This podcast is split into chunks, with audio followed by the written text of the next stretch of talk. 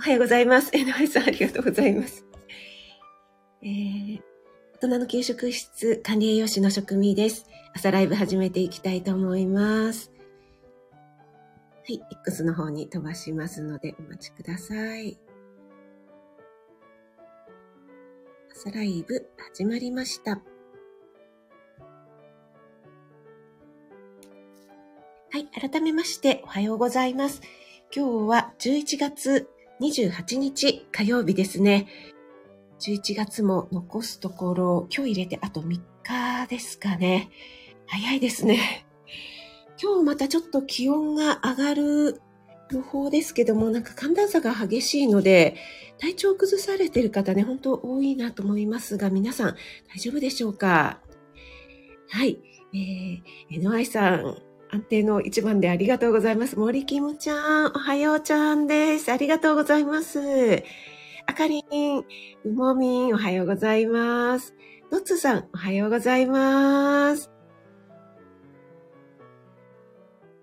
しゃはい、ちょっと短いバージョンで言ってみました。森キムちゃんの、く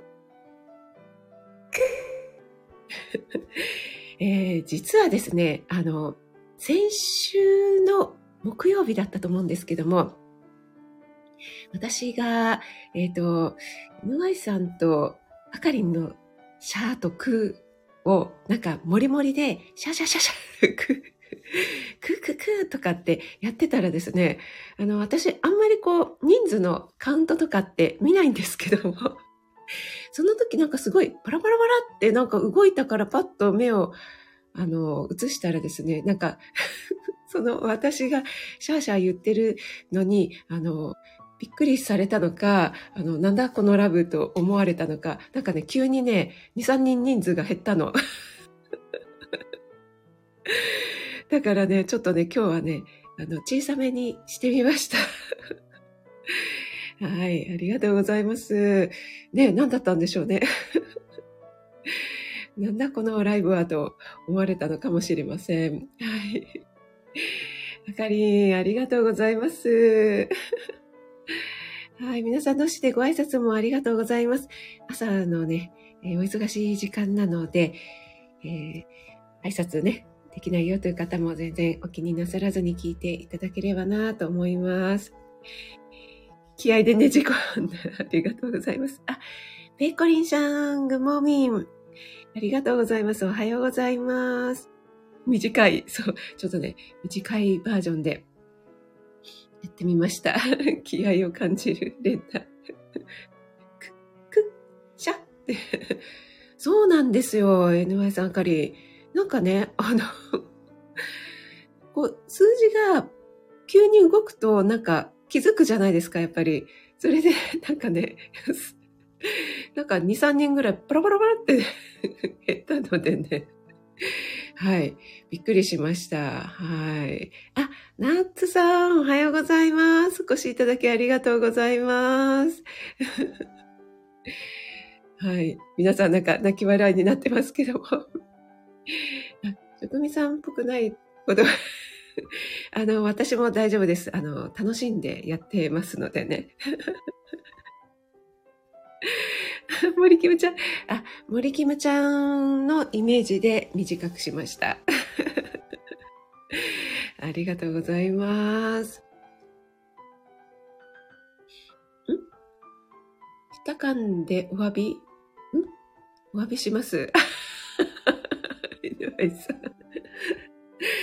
えっと、あれ？ふみこさん、ふみこさん、いらしてますか？あれ？見えなかったあ、うみこさん、おはようございます。お越しいただきありがとうございます。えー、先日はね、えー、大変お疲れ様でした。本当にありがとうございました。そして素敵なね、配信をしてくださって、もう本当になんか私も時間を共有できて、なんかね、もう今もまだあったかな気持ちで いっぱいになっています。ありがとうございます。あきおちゃん、おはようございます。お越しいただきありがとうございます。昨日は満月をイメージしたライブ、ありがとうございました。さっきね、ちょっと外に出たら、あの、まだね、すっごく綺麗な月が出ていて、また、昨日のあきおちゃんの曲を思い出しました。ありがとうございます。皆さん同士でご挨拶もありがとうございます。ふみこさんは今度、えー、土曜日ですね、マルゲンフェスに出られるということで、いつもの7時からなんですね。はい。えー、ぜひ行かせていただきたいと思います。あ、あーちゃんおはようございます。お越しいただきありがとうございます。なおちゃん先生、おはようございます。お越しいただきありがとうございます。昨日のセミナーはお疲れ様でした。えー、とってもあの、大充実の すごいわかりやすいセミナーでした。あとね、もう一回12月にあるんですよね。えー、よろしくお願いします。あ、西さん、おはようございます。あ、嬉しいですね。お越しいただきありがとうございます。えっ、ー、と、あ、みこさんもこちらこそありがとうございます。皆さんね、あの、ご挨拶できないよという方は、あの、全然お耳だけで聞いてくださって大丈夫ですので、ありがとうございます。ちょっと採用を飲ませていただきます。そうしましたら、あの、あきおちゃんもお越しいただいてますので、先に、えっと、お知らせだけさせていただきたいんですが、昨日のあきおちゃんのライブでもお話ししてくださったんですが、12月の17日日曜日ですね、あの、あきおちゃんとえー、 Zoom を通してのコラボレッスンをやらせていただくことになりました。で、えー、今日ですね、私のノートとベースの方でアップしたいなと思いますので、どうぞよろしくお願いします。あの、クリスマスということでね、あきおちゃんがオリジナルのクリスマスソングを今一生懸命作ってくださってるということで、もうその日初公開のオリジナルの曲が聴けるんじゃないかなと思って今から楽しみにしてます。私、オンラインでね、えっ、ー、と、クッキングなんかをね、やらせていただいてるんですが、コラボでやらせていただくというのが、あきおちゃん、去年の12月のあきおちゃんとが初めてだったんですよね。なのでね、本当にあきおちゃんとのコラボをきっかけに、えー、先日のふみこさんもそうですし、いろいろな方とね、あかりさんもそうですし、コラボをさせていただいて、本当にね、あの、私も一緒に成長というか学ばせていただけるということが多く、本当にたくさんあったのでね、このコラボっていうのはやっぱりいいなーってすごく 思ってます。皆さんね、あの、当日のサプライズなんかも、えー企画してますのでね、えー、年末の忙しい時期かと思いますけども、午前中のね、えー、9時からの90分になりますので、ご都合よろしければぜひぜひお待ちしております。アーカイブでも受け付けてますので、どうぞよろしくお願いします。あと、その前の週の、えー、12月10日には私の大根で5品もありますのでね、そちらの方もどうぞよろしくお願いします。はい。えー、ということで今日はですね、和食店先週行ってきましたというお話をしたんですが、えー、その時は富士そばの話をして、和食店の話をしないんかいっていうね えー、ツッコミもコメントでありましたが、今日ね、そのお話をさせていただきたいと思います。ちょっとコメントの方に戻りますね。あ、ね、本当あきおちゃん、朝もね、綺麗でしたよね。はい。いや、えっ、ー、と、なおちゃん先生、こちらこそありがとうございます。あきおちゃん、どうぞよろしくお願いします。子供ラジオさん、おはようございます。お越しいただきありがとうございます。あ、高田さん、おはようございます。お越しいただきありがとうございます。明日は高田さんライブですよね。よろしくお願いします。あ、赤小瓶さん、おはようございます。お越しいただきありがとうございます。いつもね、X の方でご挨拶させていただいてありがとうございます。ねえ、森キムちゃん一年ほんと早いですよね。あっという間で確か、えっ、ー、と、今年の初旬、1月でしたかね、秋代ちゃんが新年のライブをされている時に、今年の抱負とか皆さんあったらコメントで教えてくださいっていうような確か1月だったと思うんですけど、私の記憶が間違ってなければ。その時に私、今年もまた、きよちゃんとコラボやらせていただきたいですっていう抱負をね、コメントさせていただいたのを覚えてるんですが、それがね、実現できて本当に嬉しく思っています。カレンさんおはようございます。お越しいただきありがとうございます。はい、すいません。それではですね、えー、和食店、先週ね、本当にもう暑いぐらいの日だったんです。金曜日でしたね。もう風もなくて。本当に上野は亀っぽさんもね、え通訳ガイドのお仕事で下見にね、行かれることが多いっておっしゃってましたけども、やっぱりいつ行っても混んでるって。でも、数年前はそんな混んでなかったけどなって思ったんですよね。私、栄養士の学校に行ってる時に、一応ね、あの40代でしたけども、学生なのでね、学生証があって、美術館とか割引料金で入れるんですよね。なので、この機会にと思って結構行ってたんですけども、そこまで混んでなかった気がするんですが、やっぱり今、あれですかね、円安で外国人の方が多いということもあるんでしょうかね。あとはコロナ禍の反動なのか、ちょっとその辺よくわかりませんが。で、えっ、ー、と、今ですね、国立科学博物館の方で、えっ、ー、と、特別展として和食というのをやっていまして、で、まずですね、こちらが、あれ？どうなってんだ？あ、そうだ。えっと、まず、入り口入って、で、第1章が和食とはということで、第2章が、えー、列島が育む食材ということで、えー、いろいろなね、食材がどれぐらいの時代に日本に入ってきたのかとか、あと、キノコ、山菜、えー、野菜なんかのね、こう、展示、まあ、レプリカですけどね、ありましたね。あと、魚、それから発酵食品、海藻なんかがありまして、で、そこからですね、今度は第3章で和食の成り立ちということで、えー、どういうふうに和食が成り立って、それで広がっていったのかということでですね、このサムネイルがシース、寿司なんですけどもね、江戸時代にこう発達してきたこの和食の文化という、ね、こういった屋台のなんていうんですかね、展示みたいのが ありまして、で、やっぱりね、あの、お寿司って江戸時代のファーストフードだなんて言われてますよね。で、えー、とね、やっぱりね、すごく大きいんですね。今のお寿司と違って、あの、一つでもお腹いっぱいになるぐらいのすごく大きい。でもね、あの、ちゃんと小肌みたいなものとか、エビとかね、あの、マグロとか、大きさは大きいけど、今とほぼ変わりないなというようなね、そんなお寿司が並んでいて、あと、お蕎麦とかの屋台、天ぷらとかもね、串に刺さってて、すごい美味しそうでしたね。あの、食品サンプルでしたけども。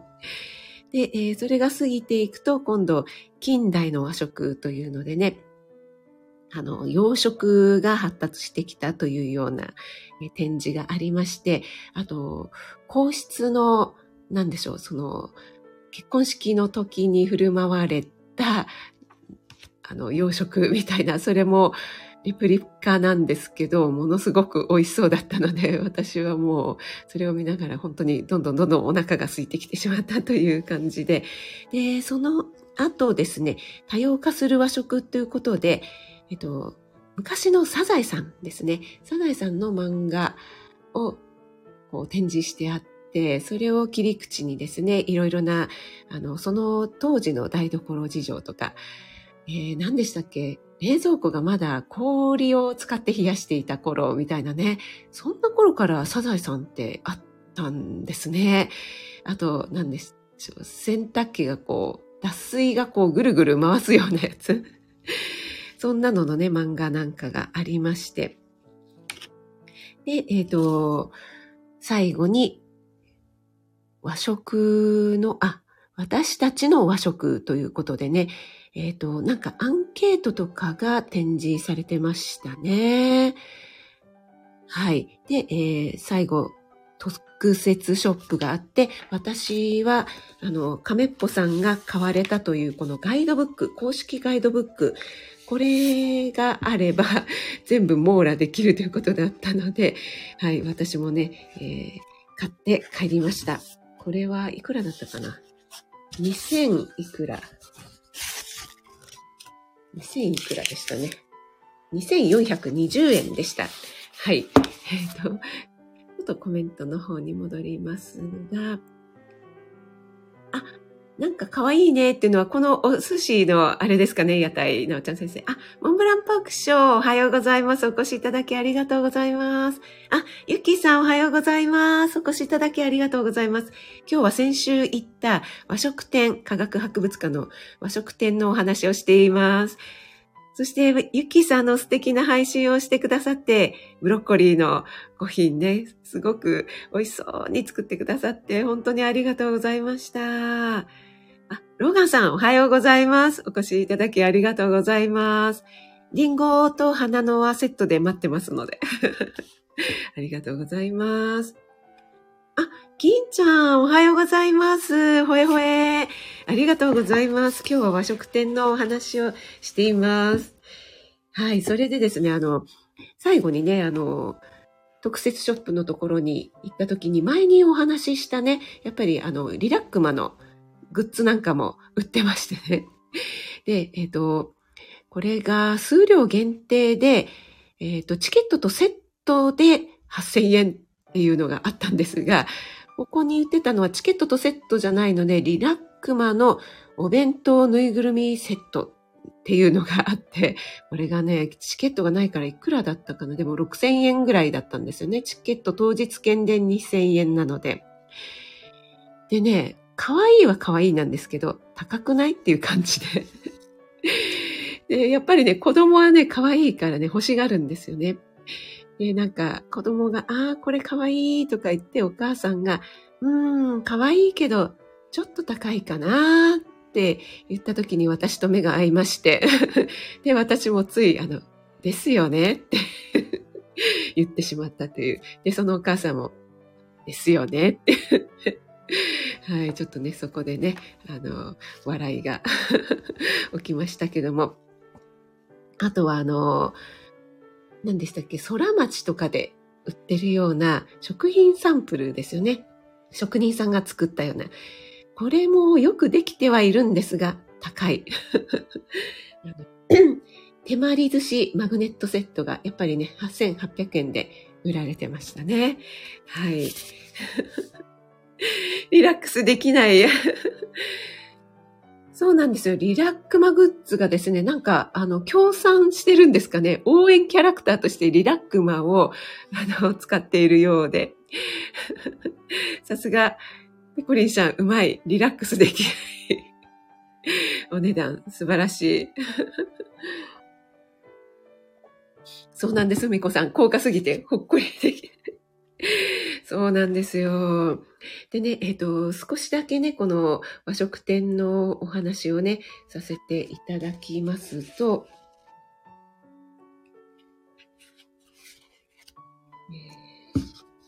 まずですね、あの、最初に入ったところで、水のお話があって、で、えっと、香水と軟水っていうね、あの、いろいろな各地、日本もそうですけども、世界のペットボトルなんかが置いてあって、それぞれ高度がどれぐらい、何パーセント、何パーセント、何度みたいなのが書いてあって、えー、こんなに違うんだっていうのをね、えー、そこでこうじっくり見れるようになってまして、で、日本はやっぱり、あの、軟水が多いんですよね。で、それは日本の地形とかの関係ですよというようなことが詳しく書かれていまして、でね、あの、息子と、息子はね、あの、香水が飲めないんですよね。あの、高度が高く、なんか、どれぐらいになると飲めないっていうのがあるみたいで。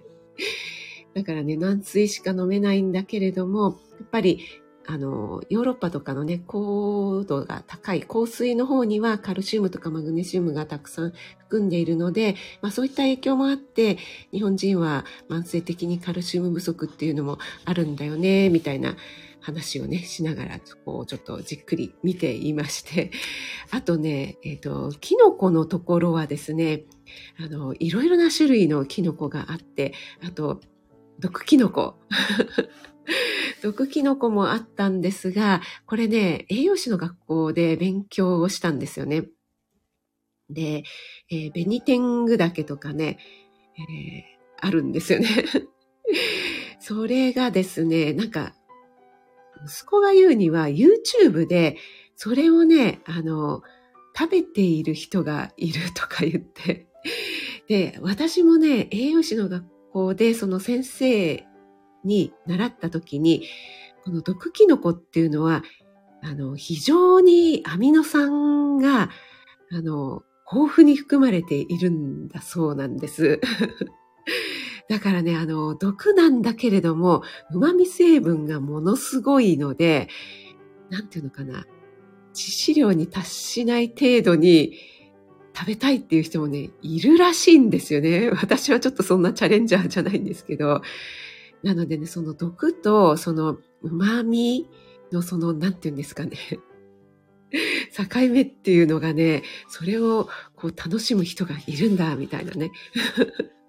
そんなことを思いながら、えー、この辺はキノコとか、あと山菜、それから野菜のね、えー、ほとんどが外来種なんですけども、いつぐらいに日本に入ってきたのかっていうようなね、そんな、あの、詳しい展示があって、で、ああ、こんな古くから入ってきたんだとか、あとは、これは意外と最近なんだねっていうようなね、えー、そんな展示があって本当に勉強になりました。ちょっと本をめくっている音がうるさくてすみません。あと、えっ、ー、と、米と大豆の百変化というね、展示があって、これはですね、いやー、やっぱりもう、お米と大豆、さすがだなって もう、お米と大豆から、えー、こんなに様々なものができているんですよというようなね、そんな展示がありましたね。もうね、あの皆さんお分かりの通り、大豆といえばね、もうお豆腐から納豆からお味噌、醤油、もう本当にね、様々な日本食を支えてるということでね、ここがね、とても興味深く見ましたね。はい。でですね、今、皆さんがね、食べてるような、えー、野菜ありますよね。この野菜で、ものすごく古い 古くから伝わっているっていうのはね、えー、何だか想像がつきますでしょうかね。ちょっとコメントの方に戻りますね。えっ、ー、と、応援なのか っていうツッコミ。シアンママさん、おはようございます。お越しいただきありがとうございます。あ、二つ市さん、おはようございます。お越しいただきありがとうございます。これはですね、江戸時代のお寿司なんです。あの、科学博物館の和食店に行ってきまして、そこのね、写真を撮ったのを、えー、サムネイルにしてみました。そう、まさに命がけの旨味。そうなんですよ。あ、フグとかもそんな食べ方そうなんですね。でもね、本当に、あの、アミノ酸の量が半端ないらしいですね。私食べたことないのでわからないんですけどね。あ、メイさんおはようございます。お越しいただきありがとうございます。今日は和食店のお話をしています。山健さんおはようございます。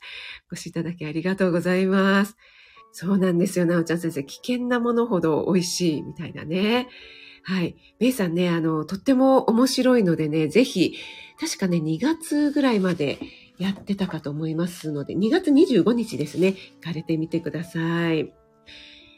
えっ、ー、と、野菜と渡来時期のエピソードということでね、あの、結構ね、キュウリとかは平安時代なんですけど、あ、あんまり言ってしまうとね、ネタバレになってしまうので、あれなんですが、えっ、ー、と、小豆。ちょっとね、びっくりしたのが、小豆とこんにゃくですね。これがね、縄文時代だったんですね。ちょっと、えっていう感じでね。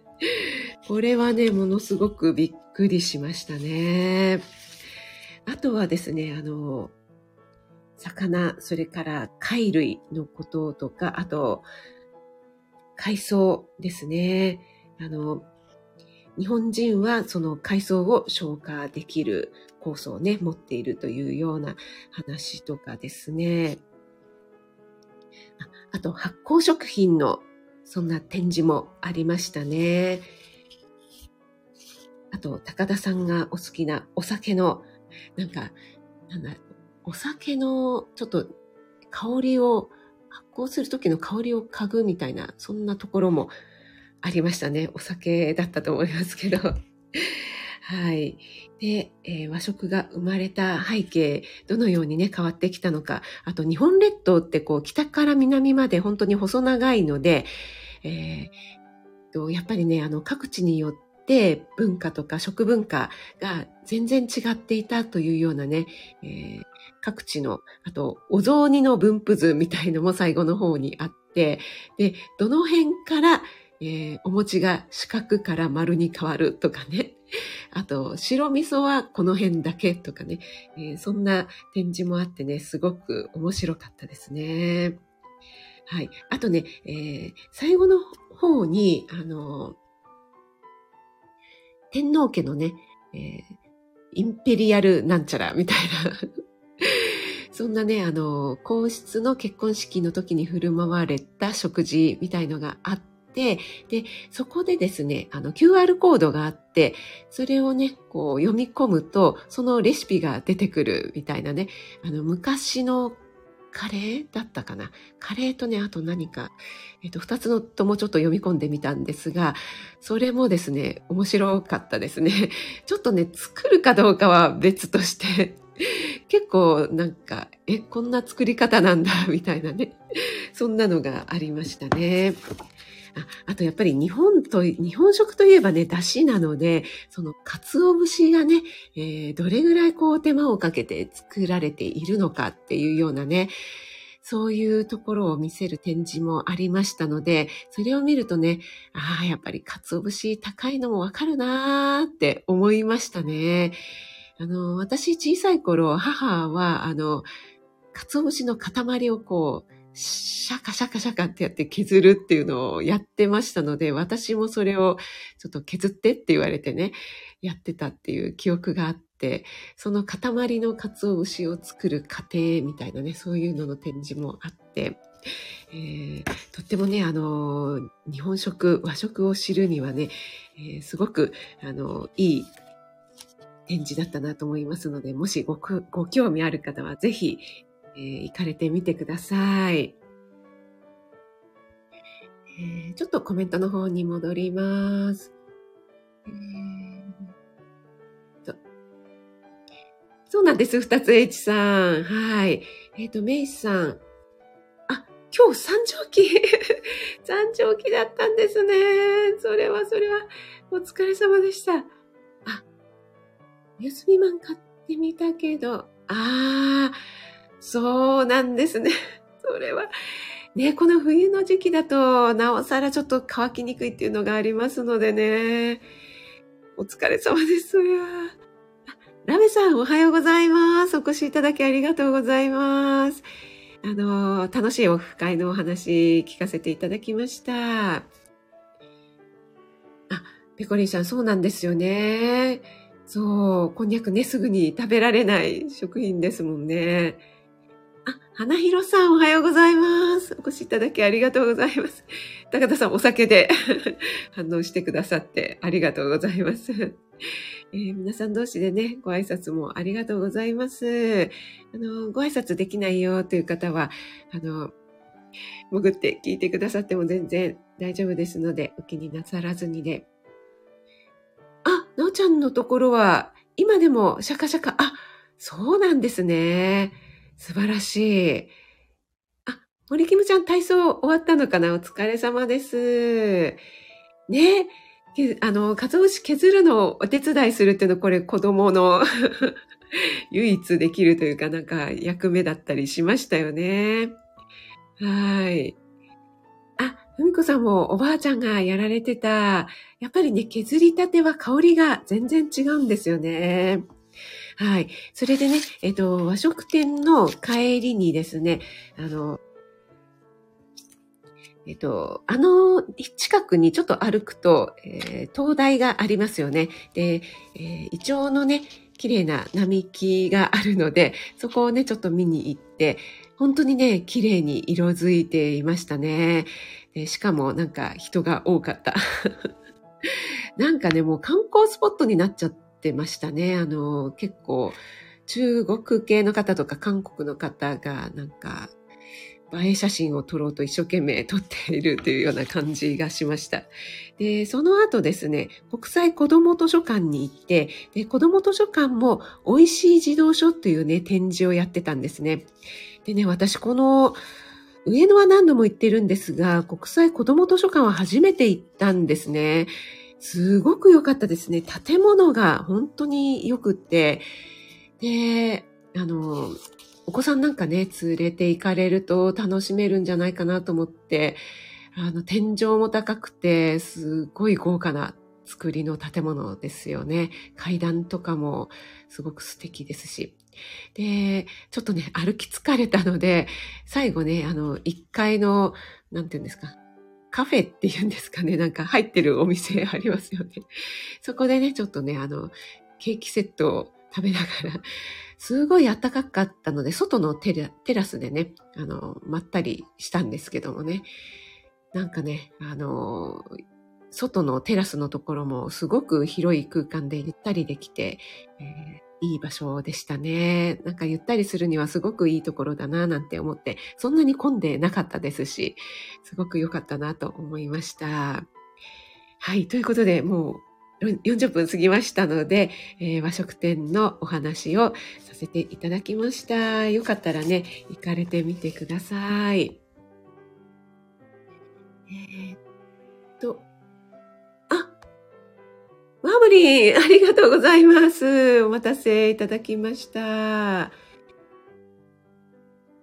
デュオチャンネルさん、はじめましてですね。ありがとうございます。お越しいただき。おはようございます。あ、知らないことがあるといいのに。うんあ、誰でも知っていることばかり。最近はつまらないね。えっ、ー、と、和食店ですか？行かれたんでしょうかね？はい、ありがとうございます。マブリン。ギリギリでありがとうございます。えー、っと、皆さん同士でご挨拶もありがとうございます。はい、えー。ということで、今日は暖かくなるようですので、えー、良い一日をね、皆さんお過ごしくださいね。はい。えっ、ー、と、今日来てくださった皆さん、なおちゃん先生、えー、マーブリン、NY さん、えっ、ー、と、それから、ディオさん、ラベさん、えー、花広さん、森キムちゃん、高田さん、オムランパークショー、子供ラジオさん、あかりん、ペコリンさん、ふみこさんもありがとうございます。山健さん、あきおちゃん、ナッツさん、メイさん、えー、西さん、シャンママさん、あーちゃんもありがとうございます。それでは皆さん、素敵な一日をお過ごしください。ありがとうございました。